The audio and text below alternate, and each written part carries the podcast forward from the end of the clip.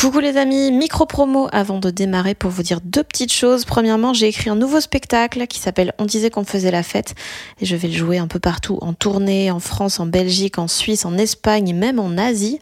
Euh, toutes les dates sont sur fannyruet.com. Et puis deuxième nouvelle, mon roman Bien sûr que les poissons ont froid sort en format poche le 2 mai et il sera dispo le même jour en livre audio. Je l'ai enregistré moi-même, j'ai trop aimé faire ça et je suis trop contente du résultat. Donc euh, yay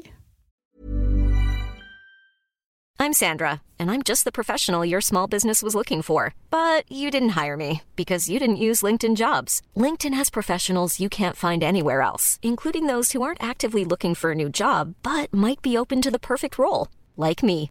In a given month, over 70% of LinkedIn users don't visit other leading job sites. So if you're not looking on LinkedIn, you'll miss out on great candidates like Sandra. Start hiring professionals like a professional. Post your free job on linkedin.com/people today. Salut, je m'appelle Fanny Ruet et vous écoutez Les gens qui doutent.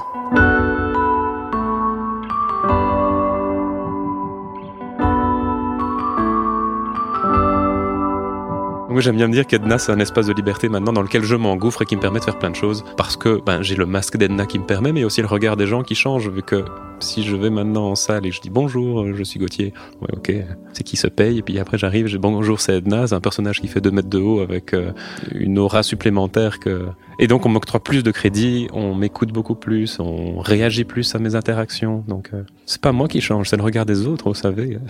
Nouvel épisode des gens qui doutent dans lequel j'ai le plaisir de recevoir Edna Sorgalson et Mademoiselle Boop, deux drag queens bruxelloises que j'aime énormément.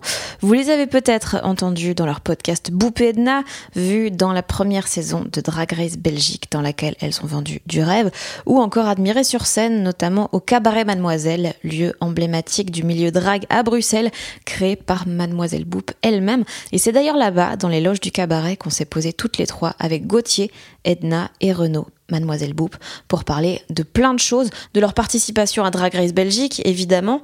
Euh, c'était assez intéressant parce qu'à la diffusion de l'émission, euh, bah, ils ont eu des réactions très différentes tous les deux, de comment ils se sont lancés dans le drag, de la première prestation de Mademoiselle Boop, dont elle n'a pas vraiment souvenir parce qu'elle a bu une demi-bouteille de vodka, de comment on crée un personnage, de ce milieu drag qui est à la fois très bienveillant, à la fois très langue de vipère. Et puis je leur pose plein de questions telles que est-ce que le drag est toujours lié à l'orientation sexuelle ou encore pourquoi il y a plus de drag queens que de drag kings. J'espère que tout ça vous plaira.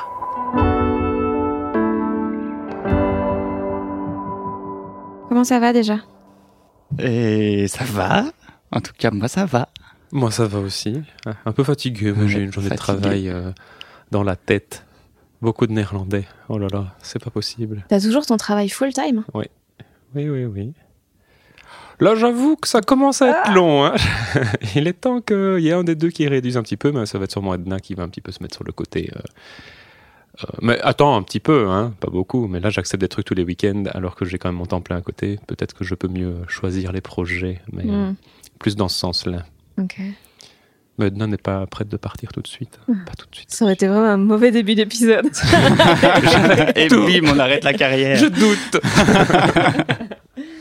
Euh, vous faites quoi en ce moment? Est-ce que vous avez un peu eu ce truc de après Drag Race, on profite de tout ce qu'on peut, on accepte toutes les opportunités parce que parce qu'il y a, il y a- Ah, t'as les deux bons profils. Ah oui, t'as eu vraiment le Edna, à mon avis, qui veut être sur tous les projets et absolument partout, et moi qui ai eu une espèce de breakdown, Un euh, rejet et, total. rejet Ouais. total. Foutez-moi la paix, je veux plus entendre parler de qui que ce soit, de quoi que ce soit, et euh, je reste, je reste cloîtré chez moi. Ah ouais? Pourquoi? Fatigue euh, intense, aussi bien physique que mentale que psychologique que, que tout ça. Et, et ouais, l'aventure Drag Race, ça a été, euh, ça a été long en fait, parce que euh, on n'en voit que huit semaines à la télévision. Ouais, pour resituer pour les gens, Ah. ça a été tourné en juillet. Oui, Pendant- alors, mais pour nous, ça a même commencé en avril, l'annonce du casting. Ok, donc avril, on vous annonce qu'il y a un casting. Ouais. Déjà, Mhm. vous vous regardez toutes entre vous, Euh, enfin tous. Là, du coup, je vous genre au masculin là. Tous. Euh, oui, on est fluide au niveau de, Oui, y a pas de- du genre en rage, donc tu peux dire il, elle, yel. Euh, Oh, Yel, euh, pas Yul, pour moi. non, j'aime pas trop le Yel non plus, mais bref. Moi, j'aime bien euh, si on parle de Mademoiselle Boop qu'on Ah dise ouais, elle, donc ok. on- parlons de elle. Donc, vous recevez en avril l'annonce euh, du casting. Vous vous regardez tout entre vous en vous disant on n'est que 10, donc on y sera toutes. Exactement.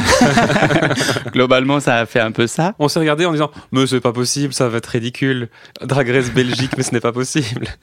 Et puis finalement, on, on s'est comme dit Si c'est pas nous qui y allons, qui va y aller Mhm. La foire au boudin. Oh Ah non, non, non, non, non Il fallait amener un peu de d'expérience et donc euh, voilà on s'est un petit peu motivé mutuellement hein. on parlait de ça comme un, un camp de vacances Tu parlais de ça Je comme parlais un de ça camp de comme un camp de vacances. On va je voyais aller ça comme un camp de concentration. hein.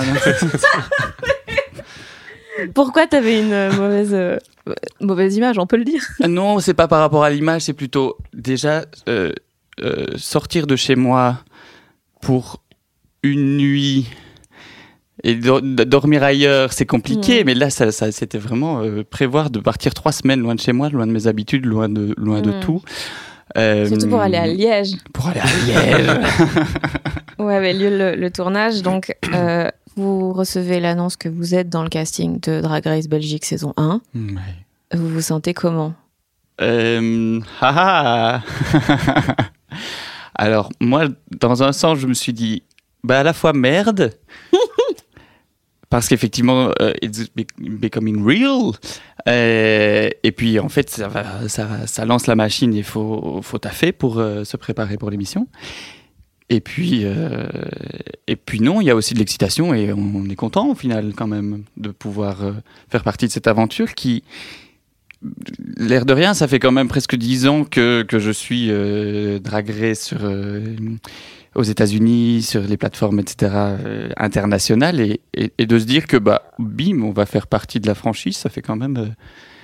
oh, ça fait quand même des petits papillons dans le ventre. Est-ce que vous êtes dit, genre, RuPaul va savoir que j'existe? Non, parce qu'on se doute bien que RuPaul, même les filles aux États-Unis, elles se, se souviennent pas de, de leur prénom après leur saison, donc. euh, RuPaul a, enc- a encaissé son chèque. Et, euh, à Belgique, c'est les gaufres, là, c'est ça Oui, par contre, ça nous, ça nous, nous rapproche de toutes celles qu'on a admirées. euh. Alors, est-ce qu'elles ont vu notre saison? Je n'en sais rien, mais, mais en tout cas, oui, ça peut potentiellement euh, amener à, à- à des projets qui nous rapprocheraient d'elles. Ça- Donc, ça, c'est cool. Et toi, Gauthier? Moi, j'avais. euh, avant de proposer ma candidature, j'avais déjà fait mes prospections auprès d'éventuels euh, fournisseurs euh, ou designers, etc. Ah oui, Donc je- toi, t'étais déjà. Bah, I'm the pour savoir, queen parce que je- bah, j'avais prévu de gagner. Oui, oui. Euh, Quelle ne fut pas sa surprise que finalement. Et, et- mais donc, en fait, du coup, j'avais pré- je voulais pas m'aventurer dans, bah, dans l'aventure avec si peu de temps de préparation et de devoir tout découvrir à ce moment-là. Donc, j'avais quand même mis mes pions. Si jamais je suis sélectionné, est-ce que je peux compter sur toi? Si jamais. Euh, donc, je me sentais assez confiant quand euh, j'ai euh, postulé, quand j'ai reçu la réponse positive aussi. Et puis après. c'était le bordel. Bordel. Une gestion de projet, mais avec trop de look, trop de trucs à faire, sans avoir pris congé directement au, boulot. Donc j'étais en train de faire ça sur le côté. C'était très fatigant. Oui. J'ai regardé il n'y a pas longtemps notre échange, euh, parce qu'évidemment je savais que Boop participait, nous ne sommes pas débiles. Je regardais notre échange euh, sur Messenger euh, juste avant qu'on rentre dans le taxi qui allait nous mener, euh, ou même la veille avant d'aller dormir, avant de se retrouver sur le tournage. On se pissait dessus, on voyait qu'on est vraiment des pauvres gens. C'était très stressant, très stressant de se dire qu'en fait, on joue notre vie, on joue notre carrière. Enfin, notre carrière drague, je veux dire, notre vie, notre vie drague, quelque chose, comme tu dis, euh, qui, qui nous inspire depuis autant d'années. Finalement, on va dans la plus grande émission pour ce genre de profil-là. Et il faut avoir des couilles quand même. euh, voilà. Ou de bons ovaires, voilà, en fonction de. et, euh, et donc là, vous avez dû préparer des tenues pour jusqu'à la toute fin. Vous avez tous prévu que, vous, enfin, comme si vous alliez gagner, vous avez les tenues pour chaque étape, chaque défi. Donc ça fait un total de 30 On était entre, euh, entre euh, ouais, euh, 20 et 20, 25, un truc comme ça, ou 26, Ouais. je sais plus. On avait droit à quoi? 5 valises. On est tous venus avec 5 valises plus 45 ca- sacs Ikea. mais, mais regardez, j'ai le bon nombre de comme, c'est valises. comme Ryanair, quoi. C'est ça. Ok. Euh, oui. Et puis trois semaines à Liège de tournage, trois semaines hyper intenses, Mhm. où vous ça. devez à la fois être la meilleure drague possible et en même temps vous devez être épuisé Mhm. mentalement. Ce qui est particulier, c'est qu'on doit être la meilleure drague dans des, compétences qui ne sont pas nécessairement celles qu'on a d'habitude. Euh, alors oui, le modèle américain, c'est une drague qui sait danser, chanter, faire des splits, euh, coudre, qui est aussi improvisatrice. Enfin, en gros, c'est Superwoman. Euh, et c'est ce qu'ils attendent de nous, en tout cas, chacune des, chacun des épisodes teste de manière relativement objective, on va dire ça quand même, des compétences dans un ordre arbitraire, par contre, ça c'est sûr. Et, euh, et c'est ça qui est stressant, en tout cas pour moi, c'était de me dire, ben, je vais me retrouver un challenge de danse. Alors j'aime bien danser, mais je suis pas danseur. Je vais me retrouver un, truc de chant, je sais pas chanter. Enfin, je chante passablement, mais je ne suis pas chanteur. Et ton point fort, c'est pas ton euh, organe? Ah oui, ça c'est ce que depuis le début.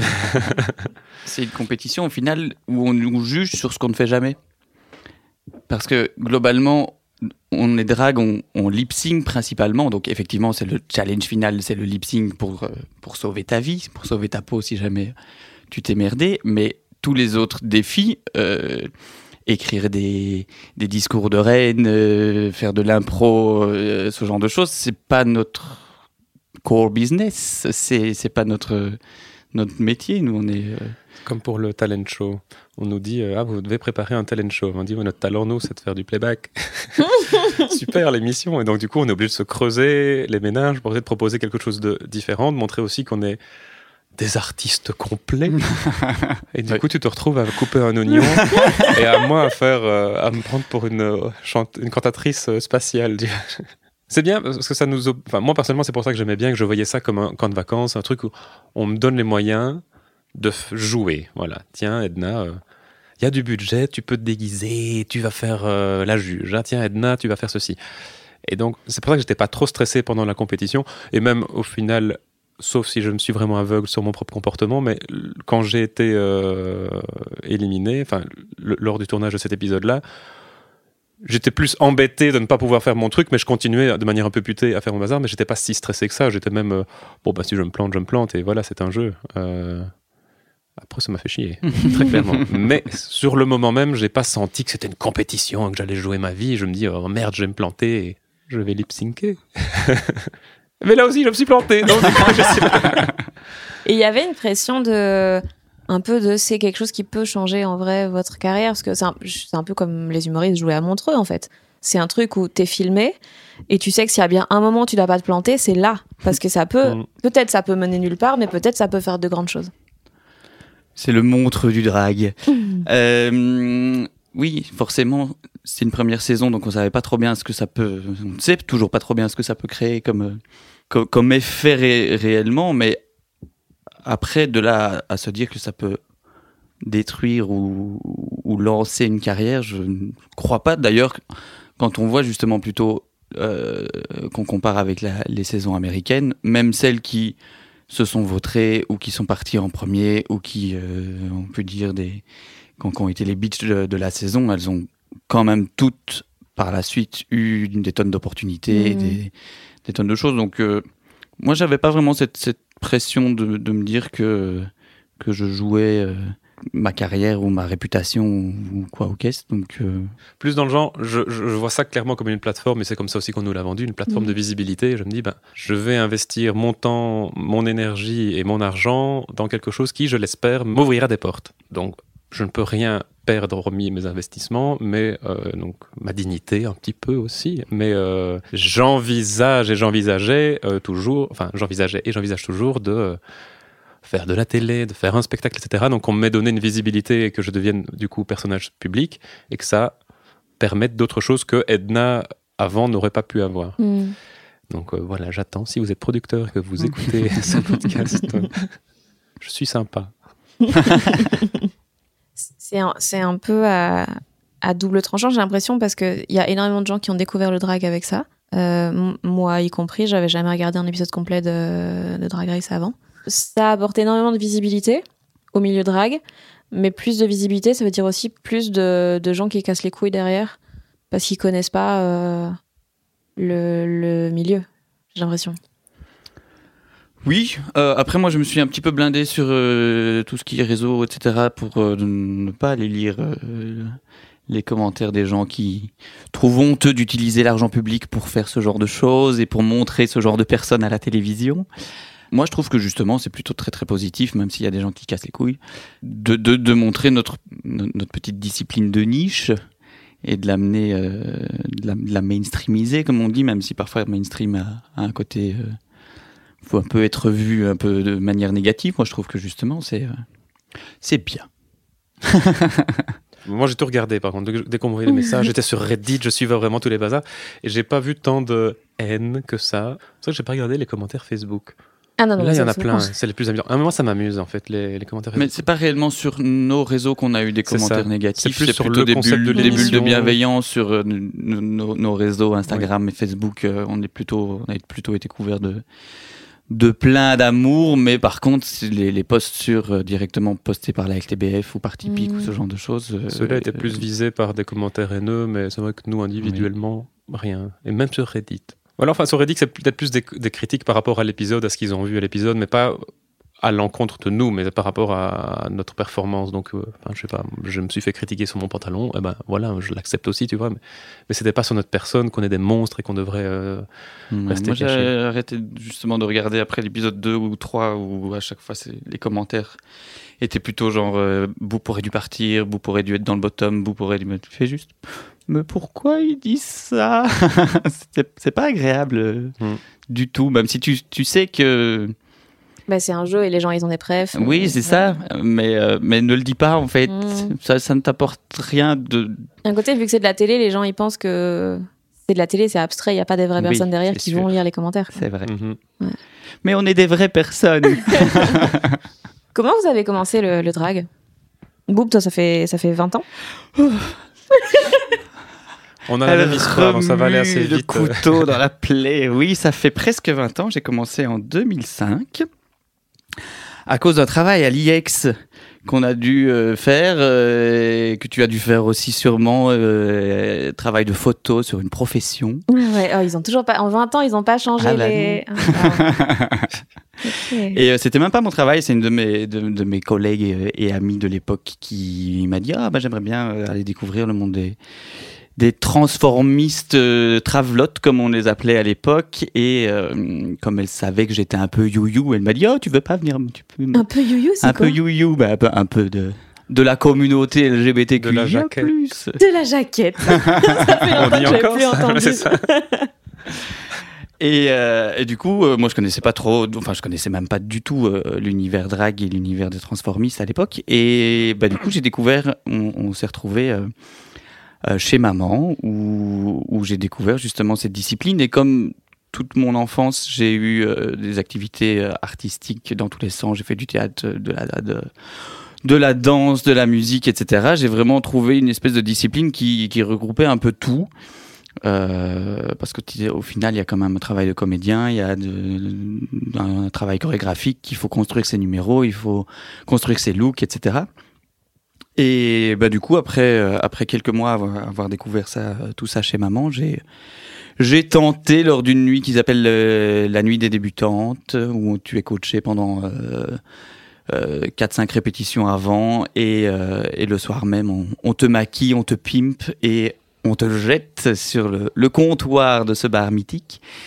Et, euh, et puis voilà, je suis tombé dedans, et... Il paraît que t'avais bu une demi-bouteille de vodka. ouais. C'est beaucoup. Ah, c'est beaucoup. Et t'as réussi à danser et tout. euh. Ah, je sais pas, je me souviens pas de- du premier soir. Heureusement, c'est un week-end, donc j'ai fait le vendredi. Euh, il m'a fallu une demi-bouteille de vodka pour euh, le courage. Pour euh, j'étais à quatre pattes en fin de soirée, je comprenais plus rien du tout à ce qui se passait. Mais le lendemain, tu te réveilles, tu te fais merde. J'ai même pas pu profiter. Mm. Et donc le, le, le deuxième soir, j'ai fait OK. Bon bah là, on profite réellement et et là, j'ai pas fini la bouteille de vodka. J'ai juste pris un verre ou deux. Et tu t'es senti comment? Et ben j'ai kiffé.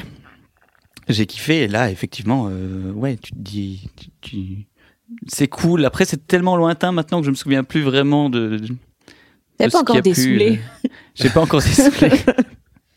mais euh, mais non, bah, comme comme directement à mon avis euh, le lendemain, j'envoyais un message euh, à maman, la chef la chef de troupe euh, en lui disant euh, je recommence je recommence quand vous voulez. J'imagine que que, que je, je ouais je trépignais. Je me suis dit j'ai trouvé j'ai trouvé ma ma voie, j'ai trouvé ma place. Et tu faisais quoi avant? Ah bah, j'étais encore euh, étudiant à l'IEX Ah quand oui, j'ai bah fait oui, cette première, euh, cette première tentative et cette première. euh, Ouais, je crois que je venais d'être diplômé. Mais du coup, ça m'a totalement dévié de euh, ma potentielle carrière dans la publicité. Oh, tiens, quelqu'un qui fait des études de com et qui finit par ne pas faire de com.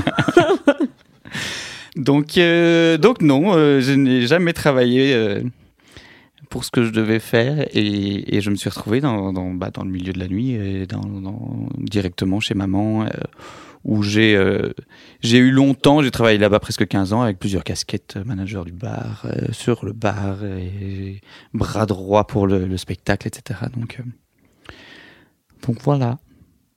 Et toi, Gauthier?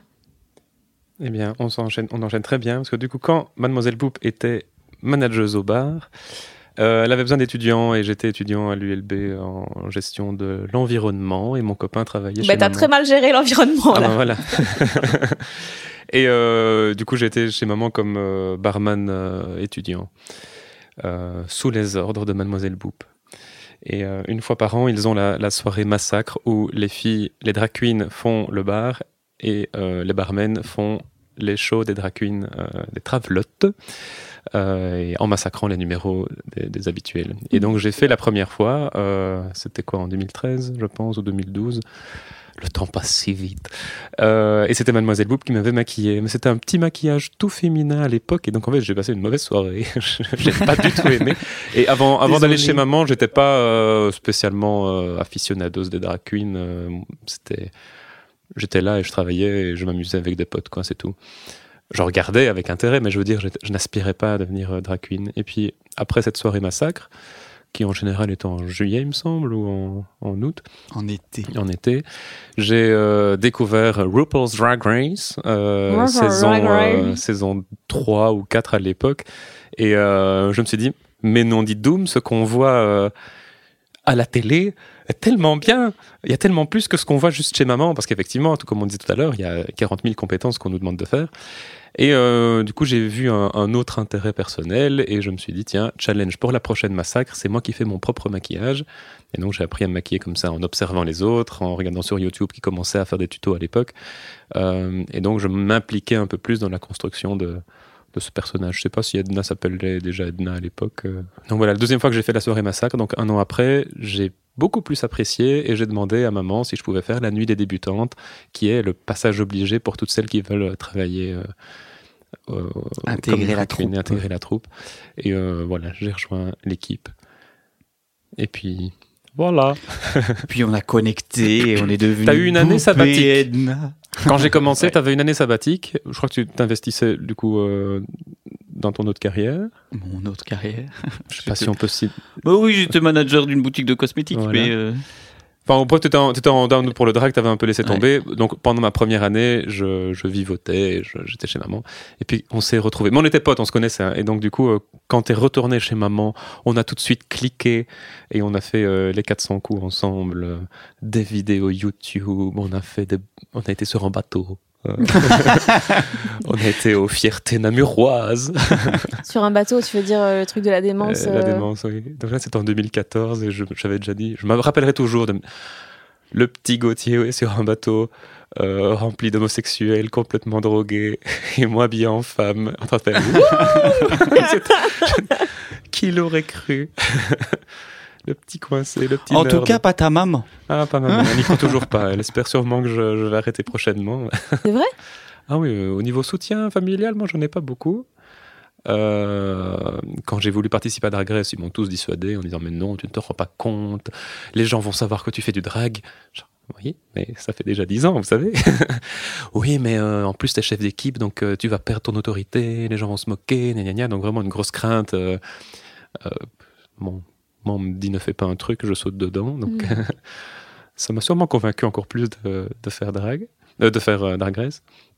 Mais donc, oui, ils m'ont vu une fois en spectacle, ils ont vu les vidéos sur YouTube, mais ils n'ont jamais euh, montré plus de, de soutien que ça. Et là, tu peux mettre le son guitare.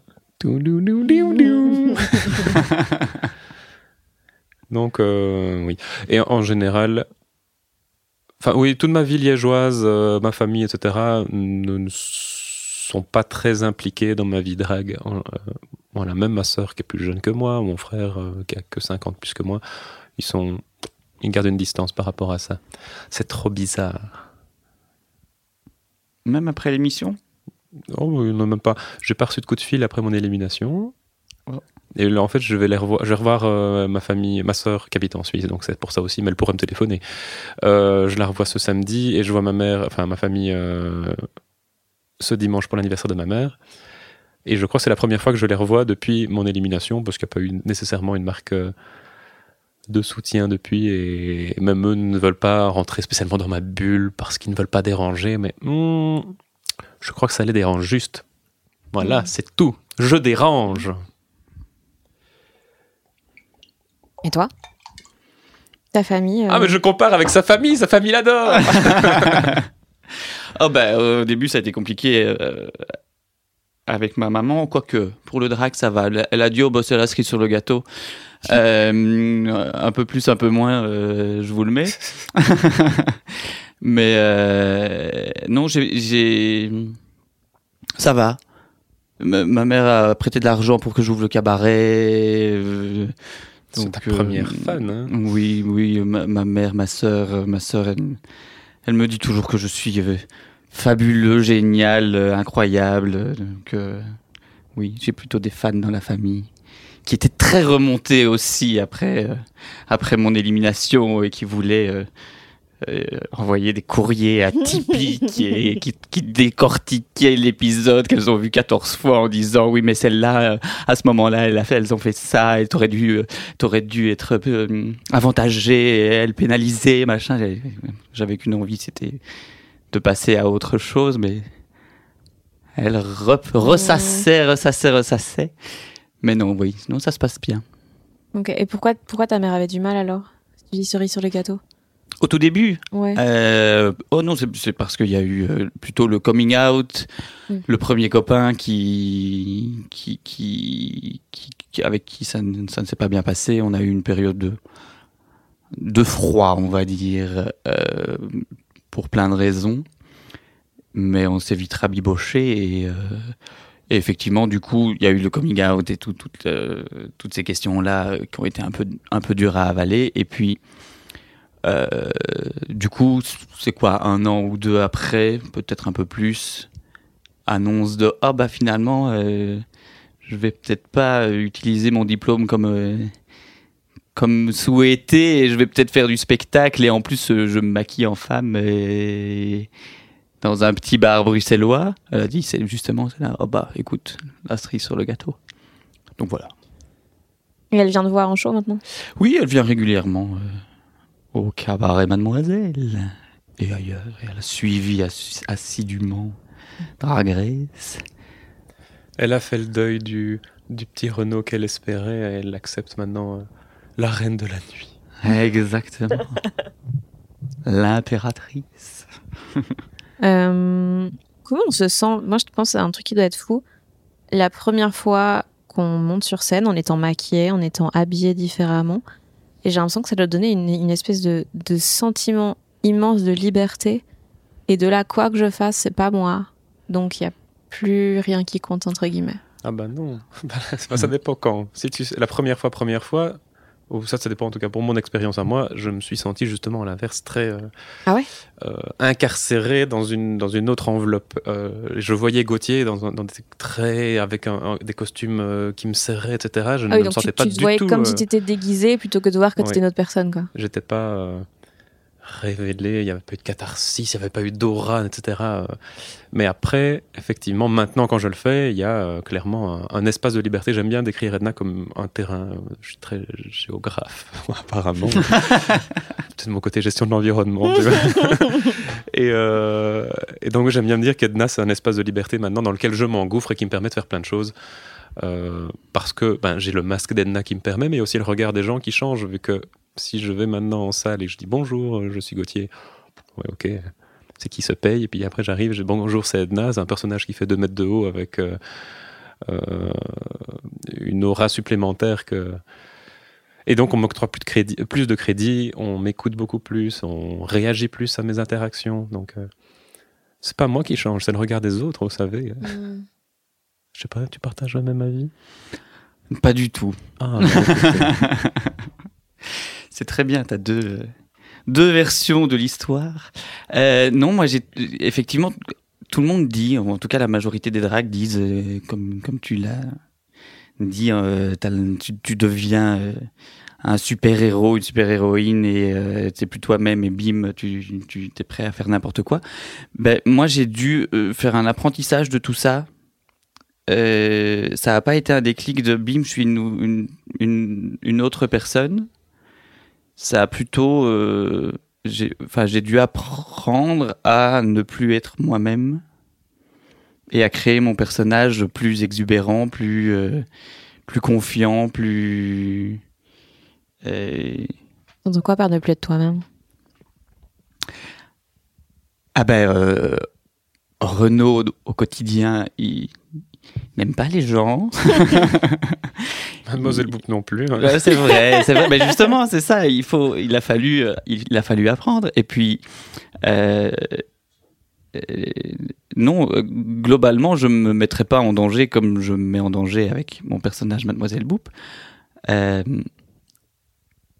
Et surtout, il faut, bah, il faut, ouais, il faut, il faut performer, il faut être performant, il faut être social, il faut être tout ça. Donc tout ça, j'ai dû apprendre au fur et à mesure du temps, au fil du temps, au fil des expériences, au fil des soirées chez maman, au fil de tout ça. Et c'est surtout euh, à l'arrivée d'Edna où j'ai eu euh, une espèce de déclic justement sur euh, je suis quelqu'un d'autre, ou en tout cas je peux être quelqu'un d'autre.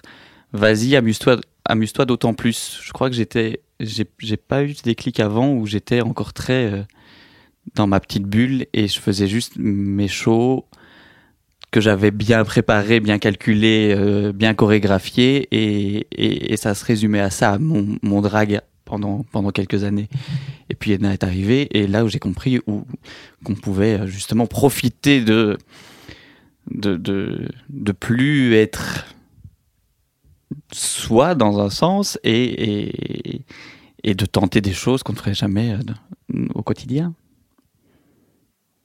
Comment on crée un personnage de drague? Est-ce que c'est comme dans l'humour euh, où, genre on, on cherche son clown, on, petit à petit on essaie différentes choses, on voit comment ça se passe, ou est-ce que c'est construit euh, en fonction de ce que vous vous refusez dans la vraie vie quand vous êtes euh, vous?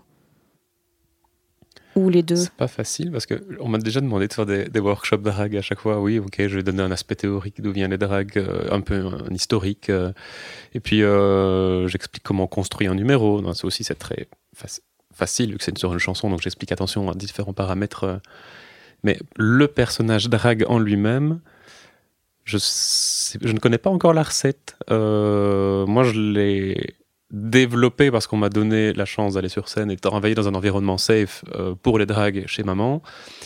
Et une fois qu'on a quitté chez maman pour venir au cabaret Mademoiselle, j'ai redéveloppé une nouvelle partie parce que là, j'étais non plus une drague qui fait du playback et euh, qui va boire un verre avec les, gens. Là, j'étais aussi une présentatrice. Et donc, j'ai appris à un aspect plus théâtral d'Edna. Euh, et donc, c'est vraiment un truc très conjoncturel, j'ai envie de dire, qui fait qu'il y a certaines parties qui peuvent, euh, qui peuvent émerger, éclore, et certaines choses qui peuvent arriver, et d'autres qui vont peut-être se tasser. Je sais pas, donc, la réponse du scribe, c'est avant tout des rencontres. Parce qu'au final, c'est un peu ce que tu dis, Boop, aussi, que avant que je sois là, tu avais un, un certain schéma, une certaine façon de pratiquer le drag, et puis euh, en me rencontrant, ça a développé autre chose, et puis après, il y a encore eu d'autres rencontres. euh, Ah oui, c'est oui, le personnage évolue euh, au fur et à mesure de la carrière, en tout cas pour moi, pour nous, je pense. Mhm. Après, ça dépend aussi parce qu'il y a, certaines personnes qui vont plutôt avoir une espèce d'approche de, comédien pour créer vraiment un personnage très défini. Ils vont donner des, tags, enfin des, des, des caractéristiques à leur personnage en disant je veux qu'il soit exubérant, je veux qu'il soit comme ça, euh, euh, même des, des, propriétés euh, physiques, euh, elle sera toujours blonde, elle sera euh, dans les années 20, etc., etc. Moi, j'ai pas du tout eu cette démarche. J'ai été transformé une première fois, j'ai appris un peu le, le, maquillage, et puis au fur et à mesure, je suis parti de qui j'étais en Renault upgradé, on va dire. Et j'avais, euh, à l'époque, j'étais, je ressemblais à rien. J'avais euh, un petit look de punk. Et du coup, mon personnage drag était une version juste féminine de moi avec mon, ma petite crête et mon petit look de punk. Et c'est vraiment au fur et à mesure de bah, des numéros qu'on construit, des gens qu'on rencontre et de tout ça que, que le personnage évolue, s'affirme et, euh, et prend, prend l'une ou l'autre direction. Donc il y a vraiment deux deux ou peut-être plus euh, manières de, de, de, construire son personnage. Donc, euh, je ne sais pas si ça répond à ta question. Je regarde par exemple Dame Edna Everidge, qui est une, drag queen euh, australienne hyper connue dans le monde anglo-saxon. Elle a genre 60 ans ou en tout cas 55 ans de carrière. Elle est décédée la semaine dernière. Et c'était un personnage drague qu'elle a gardé. Et dès le début, il y avait déjà des cheveux lilas, des, lunettes exubérantes, machin. Et donc, son personnage drague était clairement dans une approche comédien ou de comédie où on a des critères qui identifient très fort le style vestimentaire et une façon de parler, etc. Alors que nous, c'est euh, une, entre guillemets, extension de nous. On, y met du nôtre, en fait. Euh, enfin, non pas que le comédien n'est pas du nôtre, le musicien, mais on est, euh, on est aussi sur la scène. Oui, c'est ça. Et euh, est-ce que euh, des fois, c'est pas difficile de sortir de ça? Parce que si c'est un endroit, enfin, ce personnage où vous vous sentez bien, où vous acceptez peut-être des choses que, que vous vous permettez pas dans la vraie vie, est-ce qu'il n'y a, y a pas des moments où vous avez envie d'y rester plus longtemps? Et genre, il y a un peu une sorte de. comme de gueule de bois le matin, de se dire, ah zut, on est. On, c'est le matin, on n'est plus euh, le soir à être son personnage, à danser, à être dans la foule. Moi, en général, j'ai une sorte d'inertie. Plus j'en fais, plus je veux en faire. Mais quand j'en fais pas, je veux pas en faire. Donc je suis entraîné. Bon, là, je suis toujours en plein dedans. Hein. Depuis le mois de janvier, j'arrête pas d'en faire toutes les semaines. C'est ma première semaine où j'ai plus que 7 jours sans drague. Sinon, je. D'où la moustache. D'où la moustache, enfin. Et euh, donc oui, il y a un côté un peu addictif parce que c'est un environnement, mais comme je disais tout à l'heure, pour moi, c'est l'espace qu'on donne avec des interactions qui nous renforcent aussi. Hein, on va pas. Enfin, moi, j'aime bien en tout cas euh, le fait qu'on m'applaudisse, le fait euh, de me mettre en spectacle. Et c'est vrai que quand je rentre après à la maison et que je suis euh, avec mon copain, machin, il faut le temps que j'atterrisse, que je me rappelle, je ne suis pas en représentation. Je peux être aussi quelqu'un de sensible et humain, sans Mais perruque. Edna est sensible aussi. Oh, c'est vrai, c'est vrai. Mais un peu too much parfois, elle est épuisante. Ah, ça, ça c'est sûr. Et toi, Renaud? Moi, ça me prend énormément d'énergie. Donc, j'ai vraiment besoin de, de, mes phases de repos. Et donc, non, je suis content, moi, de, de sortir, euh, de me retrouver le lendemain matin euh, dans mes Doc Martens plutôt que, que mes talons. Parce qu'en plus, ouais, c'est clairement déjà physiquement fatigant. Et puis, comme j'expliquais tout à l'heure, euh, ça me demande de l'énergie de ne pas être moi-même et de sortir de, tout ça pour oser euh, parler en public, prendre un micro et, me mettre en, scène. Donc, euh, donc j'aime bien mon quotidien, retrouver mon quotidien. Après, effectivement, je crois que c'est, comme tu dis, c'est plus on en fait, plus, plus on est dans un rythme de aller go go go. Mais t'as pas envie d'y rester non plus 24 heures sur 24. T'as besoin de tes phases de récupération. Oui, ça clairement. Est-ce que c'est bon, je compare encore avec l'humour, mais je, je connais a priori que ça. Euh, est-ce que c'est aussi, euh, genre en humour, on dit ouais, c'est toujours des clowns tristes et tout. Est-ce qu'en drague, c'est un peu le, le même principe? Non. Oui. J'ai l'impression en tout cas que toutes les dragues ont quelque chose de cassé euh, en elles, mais.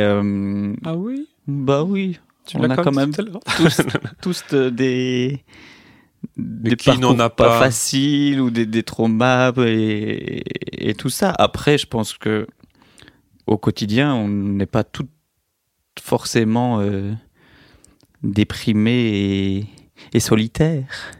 C'est assez varié.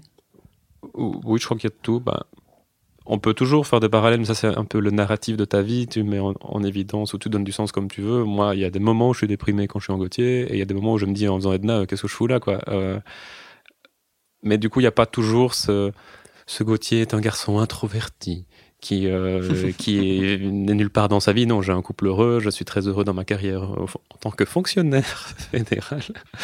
et j'adore Edna aussi. Donc moi, voilà, même quand je suis au travail, je suis plus ou moins la même personne, mais en down, évidemment, je vais pas commencer à faire aïe aïe aïe, vous avez parlé tableaux Excel et budget. Mais, mais euh, j'essaye d'amener de l'humour. Enfin, c'est pour ça que je dis que c'est un terrain d'expression ou, de liberté où Edna peut s'engouffrer en, étant plus extraverti, mais sinon, il y a toujours le même euh, Gauthier bien rigolo qui est derrière. Euh, donc, je ne suis pas un clown triste. Point. Euh, mais quand, quand, vous êtes en bad, ça doit être horrible de performer. Parce que vous devez mettre tellement d'énergie et tellement. Euh, il y a un truc tellement de joie, euh, d'exaltation que. J'ai la chance de jamais être en bad. Je suis quelqu'un de très optimiste en général. Mais ma vie est bien stable et tout ça, donc peut-être aussi que ça aide. mais même quand j'ai eu le décès de mon grand-père qui m'a fort affecté, j'étais content d'être là. Je n'ai pas eu l'impression d'avoir entaché ma, ma prestation parce que c'est vraiment un univers à part, euh, je trouve, une fois qu'on va sur la scène, après avoir passé deux heures à se transformer, machin, il y a quand même quelque chose qui se passe qui fait que il y a une cassure avec l'ambiance de juste avant. donc ça peut m'arriver d'arriver, de pousser les portes du cabaret Mademoiselle en disant oui, je suis fatigué, d'être un peu... Mais une fois que j'ai passé le processus de transformation, je suis un papillon. C'est vrai qu'il y, y, a ce côté euh, deux heures de maquillage qui fait que tu tournes vraiment, euh, enfin, tu fermes la porte à, à tout le reste et, et, et show must go on, en fait, ou, ou, quand t'es vraiment down, show must pas le choix, mais on y va. Donc, euh, euh, et c'est effectivement ce, ce, processus de transformation qui fait que, que, que, tu, pendant toute cette période de, de, préparation, de maquillage, etc., tu mets, tu mets tout de côté et puis et puis et puis go. Il y a vraiment eu des, des jours effectivement où mauvaise nouvelle ou, ou pas, pas le cœur à ça, mais il y a aussi le processus de transformation et le fait aussi, on a la chance, je pense, de toujours ou quasiment toujours se préparer à plusieurs dans des mhm. loges, euh, ce qui fait aussi que bah du coup tu tu connectes avec les autres, tu, tu te prépares ensemble et, et vous allez être dans la même galère pendant, pendant la soirée. Donc, euh, Il y a le côté très social du drag, en tout cas pour moi. Quand je dis par exemple, euh, quand on me demande comment faire pour commencer euh, à être drag queen, je dis directement trouve-toi un groupe. Tu dois pas faire ça. Dans... Tu peux, si tu veux, hein, faire ça dans ta chambre, dans ton coin, ou sortir toute seule. Mais pour moi, c'est tellement imbriqué dans mon, cercle d'amis dès le début quand j'étais chez maman et maintenant un nouveau cercle d'amis et puis maintenant je vais à The Agenda, c'est des autres amis. C'est hyper social et donc c'est très porteur en fait. C'est pas euh, juste des collègues. On partage quelque chose, euh, je trouve. Là où, parce que j'ai entendu penser pendant que tu parlais, euh, un moment où il y a vraiment un contraste entre Edna et Gauthier et ça m'est arrivé, ça ne m'est plus arrivé depuis très longtemps. mais je me rappelle que quand j'étais célibataire et que je travaillais chez maman, donc on, était, on finissait super tard, machin, donc j'étais vraiment down, enfin down, fatigué, et que je me démaquillais, le fait d'être tout dégueulasse avec une peau euh, bien rouge, encore un peu huileuse, machin, et de continuer à boire un verre quand même euh, euh, parmi les gens, on est devenu anonyme d'un coup. Parce qu'avant, on était adulé entre guillemets, hein, les gens nous applaudissent, on nous reconnaissait, on veut faire des photos avec nous, et puis on arrive, on est juste en, civil, et parfois ce, changement de personnage est très abrupt parce que le démaquillage c'est 10 minutes, quoi. Mmh. Alors que le maquillage c'est 2 heures. Et là, plus personne ne te reconnaît. plus personne ne nous reconnaît, mais du coup, c'est. Bon, moi maintenant, parce qu'il y a eu Drag Race, donc on voit ma tête que j'ai en, civil, mais. Euh, c'était quand j'étais célibataire, c'était très difficile en me disant, ouais, au final, euh, qu'est-ce que je vaux? Je ressemble à rien, je ne trouverai plus jamais quelqu'un. Et, Mais il y a peut-être la fatigue et l'alcool qui jouaient aussi euh, sur ce jugement.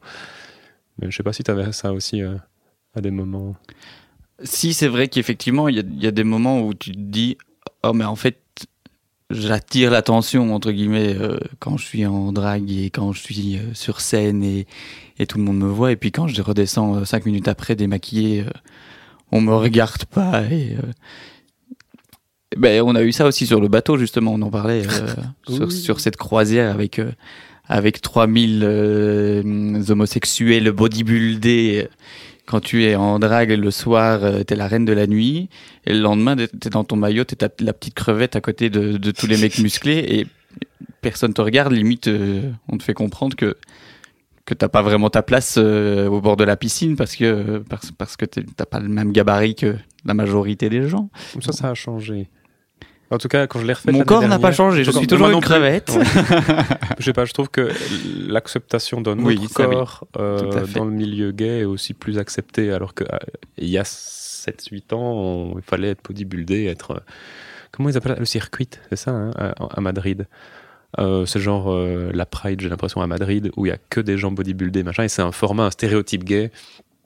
Maintenant, je trouve que la communauté s'ouvre un peu plus sur les différents types de, de corps et, et ça aide aussi à mieux se sentir, notamment dans des, sur des bateaux avec euh, 3000 homosexuels.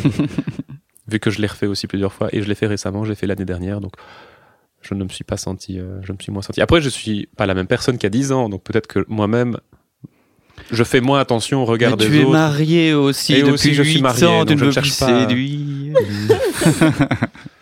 Je sais ce que tu veux dire que j'ai abandonné, c'est ça, et que ça se voit. abandonné. C'est quoi une drag mother? Eh bien, c'est nous pour toi d'ici quelques minutes. Intervention. La drag mother, c'est un peu la, la, la coach d'une baby drag. Donc, quand quelqu'un commence, veut se lancer, veut créer son personnage ou veut monter sur scène pour la première fois, ou bah c'est c'est c'est quelqu'un qui va euh, soit la maquiller, soit lui apprendre les techniques de maquillage. Euh, pour nous, bah, notre drag mother, clairement, et en plus, elle, elle portait bien son nom, elle s'appelait Maman. Euh, après, c'est Maman et la troupe de chez Maman qui, qui nous ont euh, apporté plein de choses, mais euh, elles vont te maquiller euh, pour la première fois à la nuit des débutantes et puis et t'apprendre un petit peu les produits, les, les, les marques de make-up, comment placer tes, tes ombres, tes lumières, etc. Parfois c'est à la dure aussi, surtout euh, nous on vient de l'école de euh, on, on nous on nous lâche des, des crasses pour pour nous dire que que ce qu'on fait c'est pas c'est pas c'est pas ce qu'il faut faire ou qu'on est mal attifé qu'on est langue de VIP euh, mais voilà c'est quelqu'un qui va qui va t'apprendre un petit peu euh, comment t'habiller comment te coiffer comment Et, et aussi l'humour. Enfin, pour moi, personnellement, et je me suis fort, en regardant Drag Race, je me suis rendu compte à quel point il y a quand même une filiation avec chez maman. C'est que non seulement ça m'a développé une certaine esthétique, la bourgeoise, euh, Desperate Housewife, tout ça, de bijoux euh, et que j'adore les bijoux, euh, mais aussi en termes d'humour, je trouve que mon humour un peu cinglant que les gens aiment bien quand j'ai quand je faisais mes confessionnaux, pour moi, i- j'entendais maman faire ce genre de, de blagues là, euh, des, des petits commentaires comme ça en regardant de côté, enfin, euh, donc c'est un peu ça la mother, c'est pas une inspiration, mais en tout cas quelqu'un qui, transmet un peu aussi une culture. Après, il faut pas euh, fantasmer, je crois, non plus le rôle de la drag mother, parce que ce n'est pas que ça, euh, enfin que une personne.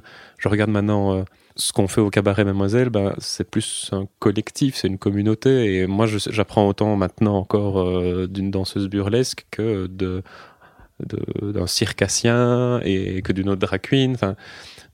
C'est l'émulation au final. Euh, mais la drag, parce que la drag mother entend quand même une côté, un côté hiérarchique, je trouve, où c'est elle qui qui porte quelque chose, c'est elle qui est la référente. euh, et je ne- j'aime moins ce concept-là. Euh, maintenant, je suis plus dans un système démocratique de communauté.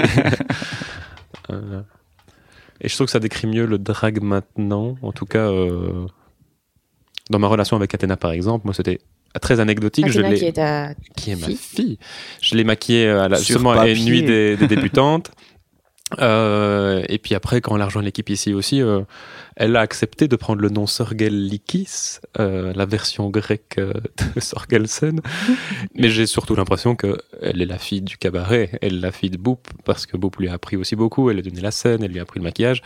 Moi, je lui ai dit, euh, allez, vas-y. Et hop, je suis parti euh, adopter une autre. Mais c'est curieux comme, comme milieu parce que c'est à la fois, comme vous dites, langue de VIP et à la fois très bienveillant. Et des fois, c'est ça. je sais pas, genre, je regardais, euh, on a regardé la première saison de Drag Race France il y a pas longtemps. Et au début, j'étais choquée de à quel point tout le monde était méchant. Et puis en fait, j'ai compris que c'était probablement bienveillant. Mais il y avait un truc au début, ça me déstabilisait un peu parce que je disais, mais euh, vous êtes tous ensemble, c'est pas très sympa. Et c'est pas déstabilisant au début. Est-ce qu'on sait toujours un peu sur quel pied danser euh? Non. En tout cas, moi, comme je disais, il y a 20 ans, euh, dans- là où j'ai j'ai débuté, c'était plus que des langues de VIP. C'était c'était vraiment des, des vilaines, des très vilaines. Non, c'était vraiment le, le- le stéréotype de la beauté froide qui, qui garde tout le monde de haut et qui, qui te lâche vraiment des, les, les pires crasses que tu peux. Parce que ça reste un milieu artistique, donc où il y a beaucoup d'ego, où il y a de la Oh, concurrence. Oui. Il y a que ça. Mais je crois qu'il y a le côté aussi. euh, on, est malgré tout des minorités. Tu as dit tout à l'heure qu'on était des, oiseaux blessés, ou je sais plus le terme que tu avais utilisé, mais. J'ai sûrement pas dit oiseau Oiseaux blessé. blessés, ah, ça c'est moi, mais c'est euh, mon côté Barbara. Un jour, peut-être une nuit. Et, euh, et je crois qu'on on s'en est pris plein la gueule d'une manière ou d'une autre. euh, quand on était adolescent, on se prenait des brimades ou à un degré divers. Et donc, je trouve qu'une culture comme la nôtre de drag queen qui utilise l'humour pour faire du feedback, mais qu'on sait bien que ça reste de l'humour et que malgré tout c'est bienveillant, bah, c'est autre chose qu'une brimade qui clairement est méchante pour te dévaloriser. Enfin, Mhm. quand j'entends maintenant, quand on se fait, même au cabaret Mademoiselle, des commentaires et des blagues, c'est dans le but que la personne soit rigole avec nous, soit rigole de son choix. Oui, c'est un choix esthétique que j'ai fait comme ça, ou ou, voilà, euh, mauvaise expérience, j'en rigole avec. Euh, se rendre compte de choses et puis éventuellement le corrige. Mais je- c'est la comparaison avec un, un côté très méchant où on veut juste te rabaisser. Ici, c'est on te tire via une technique qui nous habituait à, à nous tirer vers le bas. Oui, il y a une réappropriation de. C'est ça. Et c'est le principe du mot queer, par exemple. Hein. Queer, c'est une insulte. Et puis finalement, euh, maintenant, c'est revendiqué. euh, freak, euh, mais il y a aussi. euh, pareil, c'était, c'était une insulte. Et il y a toute une communauté maintenant qui se revendique freak. Donc, tout ce qu'on veut, nous, c'est un monde en paix. Mais oui, après ça reste effectivement, ça, je peux comprendre que ça soit déstabilisant de se dire mais elles se détestent toutes, et puis après elles font ah mais on est toutes des sales. Ouais, ouais. Mais surtout là, vraiment, c'est une compétition, quoi. Donc ça peut être vrai, euh, les pics. Mais il y a peut-être une différence chez les Françaises parce que. Enfin, quoi que. Parce que ça c'est reste en démol. Parce que c'est en démol, oui. Euh, mais nous, par exemple, on, allez, sur les 10, allez, sur les 10 dis. candidates, on se connaissait, euh, j'en connaissais 7, donc Ouais. d'office, et on a déjà travaillé ensemble, etc., donc on est potes. Et donc, ok, on est en compétition. euh, alors moi, je l'ai pas fait très loin, donc je sais pas. Peut-être qu'au bout d'un moment, j'aurais été plus euh, plus compétitrice. Mais au début, pff, voilà, on est 10, donc on rigole. Mhm. Euh, alors que les Françaises, le pays étant plus grand, peut-être qu'elles ne se connaissaient pas mutuellement, donc elles, elles se voient pour la première fois comme de la concurrence. Euh, et donc, oui, peut-être que le premier réflexe, c'est regarde, je suis plus drôle que toi. Et Mm. hein, hein. Nous, euh, Mais je pas crois, je qu'il y, a- il y a sans doute de ça, et je crois que la production française a aussi beaucoup plus poussé ce côté, euh, et, et elle dit du mal d'elle, euh, que nous, on n'a pas du tout eu ça au niveau de la production Non. belge. Et je pense que même s'ils avaient essayé... euh, Oh, non. Oh non, peut-être l'une ou l'autre aurait dit un peu plus de crasse, mais... Par contre, moi, j'ai pas euh, du tout senti, même vers la fin, l'aspect compétition avec les autres. J'étais plus en compétition avec moi-même que de vouloir anéantir les autres. Donc, euh, c'est ça qui est, qui est- qui est chouette aussi, comme je disais tout à l'heure, le fait que on nous fasse faire des défis pour lesquels on n'est pas du tout, on n'a pas du tout l'habitude de faire, etc. Euh, bah, au final, c'est un, un défi pour toi et tu as envie d'être le, le ou la meilleure par rapport à toi, enfin, de réussir juste Mhm. le challenge et le défi. Et, et en fait, si tu, si, si tu rates, tu te dis pas, ah, c'est parce que l'autre a été meilleur. Tu dis juste, bah, c'est parce que moi j'ai raté le défi. et- ou, ou si tu gagnes, tu... enfin, moi en tout cas, c'est comme ça que je le percevais. Ouais, T'étais en demi-finale, c'est pour ça que tu le dis. Est-ce que le drag, c'est toujours lié à, à l'orientation sexuelle? Est-ce que pourquoi il y a très peu d'hommes hétéros qui font du drag? Le drag en soi est une pratique artistique qui, on s'en fout totalement du genre de, du performeur euh, qui est en dessous du personnage. Euh, je pense qu'il y a très peu d'hommes hétéros qui font du drag. Ça existe, euh, il y en a, mais ça fragiliserait tellement d'être leur masculinité, de- de- d'être rabaissé à de, de devenir une femme que, que non, ça ne peut pas, c'est impensable. Euh, J'imagine que c'est ça, après je ne suis pas dans leur tête, mais, euh, euh, mais en soi, le drag, n'importe qui peut en faire, qu'on on- on s'identifie comme, euh, comme femme, comme homme, qu'on soit cis, qu'on soit trans, qu'on soit hétéro, qu'on soit homo. Euh, go, go. Et, il y a- et comme il y a, il y a beaucoup moins de drag king aussi. Parce que vous pensez que c'est parce que c'est hum, plus facile pour une femme d'assumer sa masculinité dans la vraie vie sans avoir besoin de passer par un personnage? Ouf. Euh, Ouf, oufti. J'avais pas pensé à ça, mais euh, peut-être que c'est pour ça. Non, je sais pas. Moi, je crois aussi que c'est peut-être un, un milieu qui est, euh, enfin, c'est de ce que je sais. Attention, la sociologie par euh, Edna Sorgelson. le, le milieu euh, gay homme a tendance à avoir une à vivre plus dans la nuit, etc. Ils sont plus festifs et c'est souvent le, stéréotype des, des lesbiennes. En tout cas, de mon temps, c'est que elles sortent un peu moins, elles se mettent vite en couple, etc. Donc y a moins Hop, de Le chalet, les chats, le skateboard. C'est ce qu'on dit, c'est ce qu'on dit. Mais non, du coup, y a- moi, j'ai toujours vu euh, le drag comme une expression culturelle d'un d'un milieu gay à la base. Ou...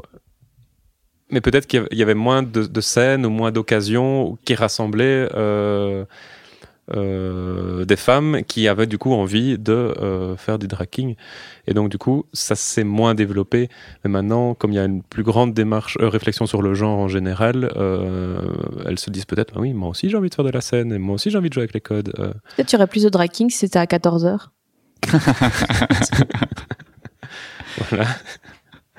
le samedi, à 14h. Après, le, le- les Kings, ils, ils étaient totalement invisibilisés il y a encore euh, quelques Ouais, ouais, années ça. aussi. Donc c'est ça aussi, je pense que ça paraissait totalement, enfin ça, ça ne paraissait pas euh, pensable ou accessible parce que parce qu'il n'y en avait pas. Donc là, il y a de plus en plus de visibilité sur les Kings, donc forcément il y a peut-être de plus en plus de, de gens qui s'y intéressent et, et de personnes qui, qui se lancent. Après, je sais pas du tout si ça peut être lié aussi au fait que c'est plus facile d'assumer sa masculinité, ou en tout cas sa part masculine. Est-ce que tu ferais du king? Entre une drag queen et une drag king, qui deviendrais-tu? Euh, Queen de, de ouf. Queen de ouf. Ouais, ouais. Bah, je trouve ça- Enfin, moi, ça, me. Mais je pense qu'il y a aussi un aspect euh, peut-être plus... Comment dire? Spectacle, Euh, show. Bah, exubérant. exubérant, Ouais. c'est ça, c'est ce que j'allais- dire euh, dans, dans, dans le côté queen, parce que justement l'ultra féminité le permet, le Mm. permet dans les codes de notre culture, dans les codes du- de genre de notre culture, que le king de base ou en tout cas le- la masculinité de base est beaucoup moins euh, olé olé you you Ouais, et, ouais. Je me dirais, j'ai pas envie d'avoir en un personnage où genre je dois faire exprès d'être chiante comme un mec, tu vois. Il y a un truc de. Ah, Ah bah, d'office, tu, tu, tu tends à. Bah, tu un costume, et, enfin, un costume trois pièces et un nœud papillon. Et Mais écoute, moi je le visionnais en cowboy, donc j'ai vraiment pas de modèle en termes de Moi, chaque drag fois, je king. vois Conan le barbare, à chaque fois, je vois Arnold Schwarzenegger, qui, qui est le parangon des drag kings, parce qu'il est tellement masculin avec sa grosse épée et ses cheveux gras, tu vois. Tu te dis, mais euh, c'est voilà, tu vas vers le macho, que ça soit le cowboy ou le. Ouais, Ou Arnold il y a- Schwarzenegger. a pas vraiment de modèle. euh. Mais en fait, il y a de plus en plus de, de kings justement qui, qui osent le costume à paillettes roses et, euh, et les moustaches vertes et, et c'est ça qui devient qui devient Mm. fun justement, c'est de d'avoir ce côté exubérant parce qu'effectivement l'homme en soi est boring. Enfin, les codes de la masculinité Mm. dans notre culture. Bah, ils sont, ils sont étriqués, quoi, en tout cas. Ouais. Mm. Ce qui n'était pas le cas il y a, il y a quatre siècles où justement. On savait rigoler à Ah, l'époque. ça Les hommes ils étaient beaucoup plus you-you. Mais Mais avant ça, quel fun Euh, vous, vous, vous seriez qui aujourd'hui sans le drag? Oh Ça, c'est drôle comme question. Moi, je crois que je serais la même personne, moins fatiguée. Ah, mais toi, toi, t'as, t'as, t'as quand Moi, même toujours gardé carrière ta côté, carrière, coup, t'as euh, toujours oui. euh, voulu con- continuer ton ta carrière. J'ai jamais voulu choisir, moi. Je me dis, je garde les deux et je force. Jusqu'au jour où euh, je ferai une crise cardiaque. euh, voilà. Et je pourrais dire, j'ai vécu deux vies Mais euh, non, je, je crois que je serais la même personne. Peut-être un peu moins, avec des compétences en moins ou une confiance en, en soi qui serait peut-être différente, mais euh, foncièrement euh, presque identique. Et vous, mademoiselle Boupou, seriez-vous Ben, je n'en sais rien du tout. dans la publicité? Ben, je crois pas parce que quand j'ai arrêté, euh, quand j'ai été diplômé, je me suis dit non, je travaillerai jamais dans la publicité, peu importe euh, le- que le drag ait croisé mon chemin, juste que je ne voulais plus. Mais euh, je sais pas, je serais sans doute dans, dans l'audiovisuel euh, d'une manière ou d'une autre parce que ça, ça m'a toujours passionné. Je crois que j'aurais, j'ai quand même toujours eu aussi ce côté, euh, j'ai plein de projets donc j'aurais, euh, j'aurais, je serais peut-être youtubeur. podcasteur. Euh, je serais Fanny Ruet en fait. Euh, je sais pas si j'aurais j'aurais forcément été vers la scène. Bah, Si, t'aimais bien ça. Ça t'aurait manqué, t'aurais trouvé une autre forme artistique. Ouais, non bah, peut-être le stand-up, peut-être. euh, Je serais Fanny Ruet. Parlant de stand-up, c'est c'est quoi les projets de, de spectacle euh? Je sais pas si tu peux en parler. Je peux couper cette euh, question si tu veux. J'en ai. Bah, je, je- je sais pas, j'ai Ah, entendu parler de spectacle en arrivant. Euh, Moi, j'ai envie de faire 40 000 trucs, euh, mais quand? Mon temps commence il à a toujours existé, ce, ce- Alors, enfin, en tout cas. euh, J'ai envie de faire un One Edna Show, euh, soit en mode très. J'allais dire Pierre Malmade, mais les cancel maintenant, non On peut plus dire. Muriel Robin. mais non, en gros, oui, du stand je- je- Quoique ça, c'est plus des vieux sketchs, enfin, avec une structure différente que du stand-up. Mais en gros, avoir un spectacle humoristique qui allie à la fois euh, des performances lip-sync, du chant, avec de la danse, et puis des petites projections, etc. Je crois qu'il y a vraiment moyen que je m'amuse là-dedans et que c'est un truc qui m'intéresserait beaucoup. Euh, si ça peut être dans le domaine spatial et que ça s'appelle euh, l'Ethnodyssée, euh, ça m'éclaterait. Il est déjà écrit en fait. Dans ma, tête, dans, ma tête, j'ai, mon scénario, mais ça finit mal, donc je trouve que ce serait bien d'avoir... C'est la web série qui est déjà écrite. La web-série, la web-série est déjà écrite. La web série, il y a une web série. Ah, on avait voulu faire une web-série euh, On pendant a, le on a. On a, euh, comme je te disais, 1000 projets à la journée et il y en a beaucoup qui restent dans les tiroirs et qui verront peut-être jamais le jour. Mais, mais on a, on a beaucoup d'ambition. Après, on n'a absolument aucun moyen ou très peu pour le moment, mais on, on a déjà discuté de, de beaucoup de choses. Oh, oui. Oui, oui, oui. Donc, l'Ethnodyssée web série existe. Euh, la web-série est le plus loin. Le plus loin. scénario. Euh, et sinon, euh, j'aimerais beaucoup faire de la télé. Alors, soit euh, on me donne mon talk show. Ce Tu serait le- démarres en bas de l'échelle, c'est cool. ou, ou alors je commence chroniqueuse euh, ou participant d'une émission régulière et trucs. Enfin, je sais pas, j'ai envie de faire de la télé. Ça m'attire beaucoup la télé. Euh, je dois avouer. Un peu moins la radio, parce que pour une drag queen à la radio, je vois pas trop l'intérêt de se maquiller. Mais je sais bien que j'ai une voix qui est. Enfin, on me dit parfois que j'ai une voix agréable à écouter, donc peut-être faire de la radio. Mais je n'ai pas mon physique de radio, donc. Euh, non, mais de la télé, j'aimerais vraiment bien. Voilà. Et vous, Boop? Ou alors euh, tu veux d'autres questions? Non, mais tu peux les poser, hein. Je t'en prie. C'était quoi la question? Quels sont tes projets? Euh, des projets, j'ai toujours 1000 projets, mais là pour le moment, euh, rien de réellement concret concret. Mais euh, je, je- que ça soit avec le cabaret Mademoiselle ou avec les filles Drag Race ou avec euh, les copains, les copines de je ne sais où, euh, j'ai très envie de de faire d'autres scènes, d'exporter un peu le, le, le format cabaret sur des plus grandes scènes partout en Belgique. Euh, le podcast, c'est quelque chose qui, qui m'anime toujours aussi. Donc, euh, Boupé Edna, le podcast. Euh, notre format, on va relancer une troisième saison prochainement et euh, potentiellement, euh, ce, que ce sera déjà sorti. On est sur un podcast avec euh, Typique, euh, sur un autre format que ce qu'on a déjà fait. Et puis. euh, C'est Amour, Drague et Courrier, c'est ça? Amour, drague et courrier, oui. Oui. On, on y parle d'actualité, on décortique l'actualité. En tout cas, euh, Avec un ton piquant avec un ton piquant. Euh, et on, on, On, papote entre dessus, on nous, papote, euh, on notre fait avis, quelques et- recherches sur des, des, bêtes, des bêtes trucs ou des. C'est Boop et Edna, mais avec une trame. Bon, Il n'y a même pas spécialement de trame. C'est ah bah il y a un film qui sort, et ben on en parle sans l'avoir vu. voilà. Des- journalistes. hein. C'est ça, tout à fait. Boupé c'est du divertissement. On nous a bien fait comprendre, vous n'êtes pas des expertes, ok? Vous, Oui, vous c'est- apportez du divertissement. fait- le, le format conversationnel, euh, on, on a juste des, un, un prétexte de sujet pour, euh, pour discuter entre nous et raconter des bêtises. Donc voilà, euh, potentiellement, j'ai envie d'agrandir le cabaret Mademoiselle, euh, qui devient trop petit. et J'ai envie de. J'avoue que c'est tout le temps complet. Bah ouais, c'est lourd, hein. ce qui en soi est rassurant. C'est super, hein. je te Mais après, ce qui est frustrant, c'est que c'est complet, mais qu'on rentre pas dans nos frais. Donc, euh, parce que justement, pas Ah assez ouais. de, de place pour mettre euh, des gens et, et payer décemment les artistes et, euh, et les techniciens et l'équipe, etc., etc. Donc, euh, donc euh, là, je suis sur euh, des demandes de subsides, des, tableaux Excel, etc., etc. pour le cabaret. Mais moi, mon, mon, kiff serait de pouvoir euh, reprendre une, petite salle de théâtre ou un ancien cinéma ou quelque chose et en faire, en faire un cabaret 2.0. Donc voilà, plein de projets, plein d'ambitions, des trucs concrets, bah, le, podcast et, et à mon avis euh, très prochainement euh, une espèce de mini tournée ou des, des shows en dehors du cabaret. Et puis après plein de rêves. Ah bon? Des rêves. On rêve On trime, oui Oui, oui.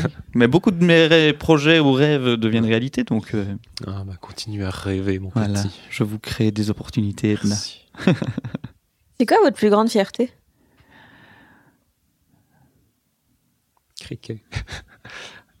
Toi d'abord, attends, je réfléchis.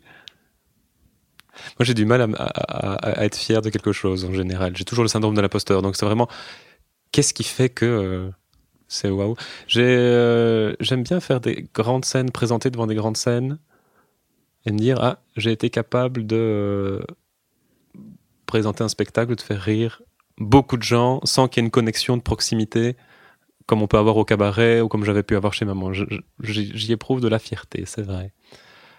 Euh, et plus récemment, quand j'ai fait du clubbing aussi, euh, à Fury, parce que moi, je, pareil, en fait, j'aime bien la proximité avec les gens, mais dans le clubbing, il y a, tout le monde est torché. Donc, soit ils sont à distance euh, physique, soit ils sont à distance d'ébriété. et, euh, et me dire que j'arrive à, à performer, à faire quelque chose qui, qui plaît aux gens euh, comme ça, ça me, ça me rend fier. Avoir participé à Drag Race, mine de rien, me rapporte un peu de fierté. Elle est tout en fière en fait. Non, mais il faut que je gratte, quoi. Il faut que je Faut que gratte. tu grattes. Vous avez assez gratté Nos, là nos vid- nos- moi, j'aimais- j'étais très fier de nos, de nos vidéos sur YouTube à l'époque. Oui. À l'époque. Ah, Quand a- je les regarde maintenant. euh, On était sur YouTube avant YouTube. Il y a neuf ans. Donc, euh, il y a Ah, 9 ans oui. déjà. Oui, oui, oui. J'étais vraiment fier. Ah, à l'époque, c'était notre plus grand accomplissement dans notre carrière drague. C'était drôle. Je regarde ces vidéos avec beaucoup de nostalgie. Notre Moi, je suis fier. alors, je m'approprie un peu ton succès, mais je suis fier aussi du cabaret Mademoiselle parce que comme je suis là depuis 5 ans. Depuis Ah, mais vous début, avez été une grosse pierre dans, ce, une dans grosse cet pierre. édifice. Eh ben, une, gro- une grosse pierre fière, voilà. Je suis fier que euh, c'est sold out, mais qu'on ne rentre pas dans nos frais. Youpi Youpi. Et toi, la fierté? La fierté, la fierté. euh, euh, Quand je prends un pas de recul, je suis assez fier de d'avoir fait euh, bouger les choses, justement pour les pratiques très de niche, que ça soit le burlesque, le drag.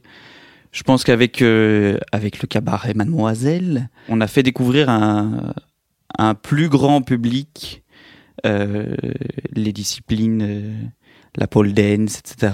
Et on, on en a montré l'aspect euh, culturel, mais c'est ma fierté, mais comme j'ai d'ailleurs utilisé le on, c'est un travail collectif. Et, et je pense qu'on a aussi euh, sorti le drag du milieu de la nuit uniquement. Donc ouais, il y a- cette fierté-là avec le cabaret. Et puis j'ai aussi euh, ma petite fierté sur, euh, sur The Agenda, le deuxième établissement, où on a créé un lieu qui n'existait pas encore à Bruxelles pour la communauté LGBTQIA+, étendue, parce que j'avais vraiment l'impression qu'il y avait que des bars pour les gays 6 et, et ça c'est une petite fierté aussi, travail collectif également, mais euh, voilà, mon petit empire, j'en suis fier. Merci. Merci. Merci. À toi.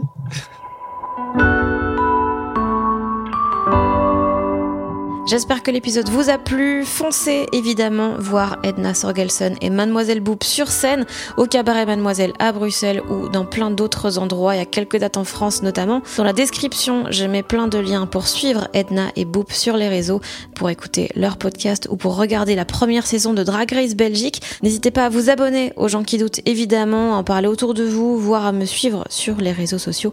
Fanny Ruet sur Facebook, Twitter, Instagram. Des bisous Mais cet épisode a été mixé par le fabuleux, l'incroyable, le très musclé Maxime Moitieu. Et ne merdez pas.